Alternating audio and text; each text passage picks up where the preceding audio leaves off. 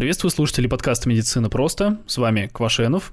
Как и обещал, э, второй выпуск подкаста уже на этой неделе выходит, и это новостной подкаст. Здесь мы будем обсуждать э, различные новости. Ну как мы, я их буду рассказывать, обсуждать, делиться своим субъективным мнением, а вы будете просто слушать. Можете перейти на видеоверсию этого подкаста на ютубе, на моем канале, там можно еще оставить комментарии. Но перед началом я считаю важным э, обязательно сказать, что этот выпуск и, в принципе, весь мой проект существует благодаря моим патронам. Вы можете к ним присоединиться, перейдя по ссылке в описании к этому подкасту. И еще важный момент, у вас теперь тоже есть возможность, э, скажем так, поучаствовать в создании вот этих новостных выпусков. Вы можете предложить э, кажущуюся вам интересной медицинскую новость через сообщение сообщества в моем паблике во ВКонтакте. Ну все, с водной частью закончили, давайте приступать к новостям. Дрон с дефибриллятором помог спасти жизнь шведу. 71-летний мужчина в шведском городе Трольхеттан, я не знаю, как правильно ставится ударение, шведский язык для меня достаточно далекий. Так вот, э, мужчина чистил снег около своего дома, и у него случился сердечный приступ. Мультикоптер компании Everdrone доставил дефибриллятор Э, до места происшествия менее чем за 3 минуты. Э, вру, чуть более чем за 3 минуты. После того, как была вызвана скорая помощь. И, собственно, этот дрон прилетел туда гораздо быстрее, чем машина. Рядом с местом событий приезжал врач, который увидел происходящее, э, сделал пациенту закрытый массаж сердца, сделал искусственное дыхание, ну то есть провел сердечно-легочную реанимацию, а затем с помощью вот этого прилетевшего дрона он восстановил правильный сердечный ритм, и на данный момент мужчина себя замечательно чувствует, его уже обследовали медики, сказали все нормально, все окей, отпустили его домой. Новость на самом деле такая немного футуристичная, настоящий какой-то прям киберпанк, не побоюсь этой фразы, несмотря на то, что она стала уже достаточно избитой. Но суть в том, что в Швеции подобную технологию тестируют уже на протяжении нескольких лет. И, например, в конце лета прошлого года, в конце августа, шведский дрон с дефибриллятором компании Everdrone уже соревновался в скорости прибытия на вызов с машиной скорой помощи, и в большинстве случаев он ее обгонял. Ну, само собой, потому что машине нужно ехать, а, даже если э, без каких-либо препятствий, ей нужно ехать по дороге, а дороги — это неровная прямая. А кратчайшим расстоянием между двумя точками, как известно, является именно прямая, и у дрона есть возможность в условиях нормальной погоды, если там не метель какая-то, если там не ливень проливной, то он спокойно может взлететь и по прямой долететь до нужного места. А скорость у него ни много ни мало достигает 75 э, км в час. Но есть один интересный момент, на который я хотел бы обратить ваше внимание, который, к сожалению, многие СМИ упускают. Дефибриллятор можно использовать только при фибрилляции желудочков. В норме желудочки нашего сердца, там есть предсердие, есть желудочки. И вот желудочки, они сокращаются ритмично и координированно. Это позволяет протолкнуть э, кровь дальше в аорту, чтобы она двигалась по нашим сосудам. Фибрилляция – это беспорядочное сокращение мышечных волокон. В такой ситуации кровь не может просто нормально двигаться по сосудам. Происходит это из-за того, что в сердце больше нет нормального водителя ритма. Нарушена электрическая проводимость и электрические импульсы возникают где попало – и когда мы шарахаем сердце электрическим током, есть шанс восстановить работу водителя ритма. И тогда фибрилляция прекратится. В кино это очень любят показывать, когда дефибриллятором спасают с того света после остановки сердца. Но это бред сивой кобылы. Если сердце остановилось, дефибриллятор уже бесполезен. Он нужен только при нарушении проводимости, при фибрилляции желудочков. И я это вам все рассказываю по двум причинам. Во-первых, вместе с дроном, по идее, нужно доставлять еще и ЭКГ-аппарат, а про это почему-то нигде ни слова не сказано. Во-вторых, как уже позже выяснилось, у старичка была именно остановка сердца. Дрон, конечно, прилетел, и человека спасли, но, похоже, дефибриллятор конкретно в этом случае был не нужен. А вот рядом оказавшийся доктор, выполнявший сердечно-легочную реанимацию, был очень даже полезен. К слову, сейчас все больше обсуждают, что достаточно выполнять хотя бы не прямой массаж сердца, а искусственное дыхание можно и не делать. Такие рекомендации появились, потому что было очень много смертей из-за банальной брезгливости окружающих, и когда никто не хотел притрагиваться к пострадавшему. А если бы они сделали хотя бы не прямой массаж сердца, без искусственного дыхания, без дыхания рот в рот, то шансы на выживание были бы куда выше. Поэтому очень неплохо, если в вашей семье и среди ваших друзей есть хотя бы два человека, которые умеют э, проводить сердечно-легочную реанимацию. Два на тот случай, если одному из них станет плохо.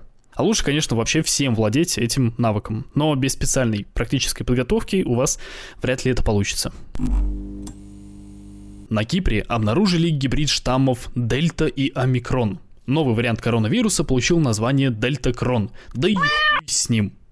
В декабре Омикрон, в январе Дельтакрон, а в феврале что? Мегатрон? Короче, если что-то по поводу новых штаммов коронавируса будет интересно, я вам об этом обязательно расскажу. А пока что лучше обсудим новость, которую предложил один из слушателей подкаста. В прошлом выпуске, а именно в видеоверсии, я предлагал вам присылать интересные медицинские новости мне в сообщение сообщества во ВКонтакте.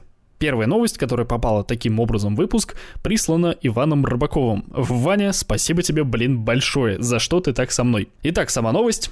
Опасный бизнес, торгующая кишечными газами блогерша, попала в больницу с болями в животе. Что я могу сказать? Добро пожаловать в интернет. Стефани Матто, как всегда не уверен насчет ударения, это блогерша, получившая широкую известность благодаря, скажем так, необычному бизнесу, довольно специфичному. Дело в том, что девушка зарабатывала на продаже своих кишечных газов, которые выпускала она в баночку, а затем продавала через интернет и одна такая баночка стоила ни много ни мало тысячу долларов. Все это дело приносило Стефани до 50 тысяч долларов в неделю.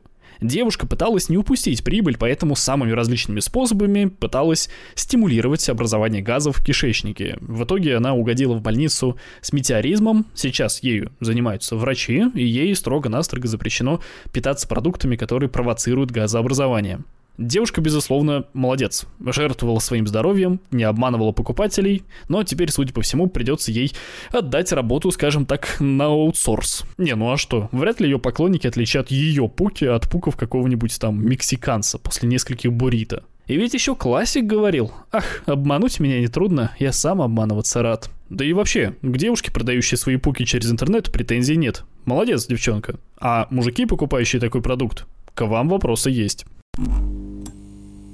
Анализ 70 метаболитов крови поможет выявить любой рак на ранней стадии. Рак – это такая неприятная болезнь, я думаю, вы все прекрасно о ней знаете. Это причина смерти номер два во всем мире. На первом месте стоят сердечно-сосудистые заболевания. И дело в том, что онкология на ранней стадии очень часто очень хорошо поддается лечению в отличие от поздних стадий. Но проблема в том, что на ранней стадии заболевание никак не дает о себе знать вообще. И современные методы диагностики, они либо слишком дорогие, либо слишком э, неточные. И поэтому их нельзя использовать повсеместно, чтобы определить наличие, ну, либо отсутствие заболевания у людей. Ученых по всему миру это, конечно же, не устраивает, пытаются придумать самые различные способы. И вот в журнале Clinical Cancer Research были опубликованы результаты работы ученых из Оксфорда во главе с Фэй Проберт. Они использовали спектроскопию ядерного магнитного резонанса, чтобы измерить концентрацию 70 метаболитов, и это, по идее, должно позволить определить, есть ли у человека злокачественная опухоль на самой ранней стадии ее существования. И по результатам исследования чувствительность метода была 94%, но, к сожалению, пока что это очень неточно, потому что было всего лишь 294 э, пациента. Штука, тем не менее, очень перспективная. У ее создателей довольно большие планы по внедрению этой тест-системы во все больницы, но это в любом случае будет еще не скоро если вообще будет. Потому что в будущем предстоят куда более жесткие проверки, куда более крупные исследования, и самое главное, все это должно быть экономически выгодным. Но если все сложится, если все получится, то буквально на какой-нибудь банальной диспансеризации можно будет определять онкологию на самом раннем этапе, когда болезнь лечится лучше всего. Что ж, надеюсь, у ребят из Оксфорда все получится, как говорится, go little rockstar. Хирурги впервые пересадили человеку генетически модифицированное свиное сердце. Врачи из университета Мэриленда пересадили генетически модифицированное свиное сердце умирающему мужчине с тяжелой формой аритмии. Вообще пересаживать органы от одного человека к другому довольно сложно из-за того, что, ну, довольно нелегко найти иммунологически совместимого донора. Если просто так взять, пересадить какой-то орган от одного человека к другому, то иммунитет реципиента воспримет новый орган как что-то чужеродное и будет всеми силами пытаться это чужеродное тело уничтожить и вся работа трансплантологов пойдет на смарку. Поэтому порой приходится ждать целыми месяцами, когда наконец дойдет очередь, чтобы получить э, донорский орган. И вот ученые придумали использовать инструменты генной инженерии, которые и без того были довольно крутыми, а в последние 10 лет стали просто великолепными. И в данном случае донор, который буквально недавно хрюкал, имел 10 модификаций. В его геном добавили 6 человеческих генов, чтобы отчеловечить, скажем так, пересаживаемый орган,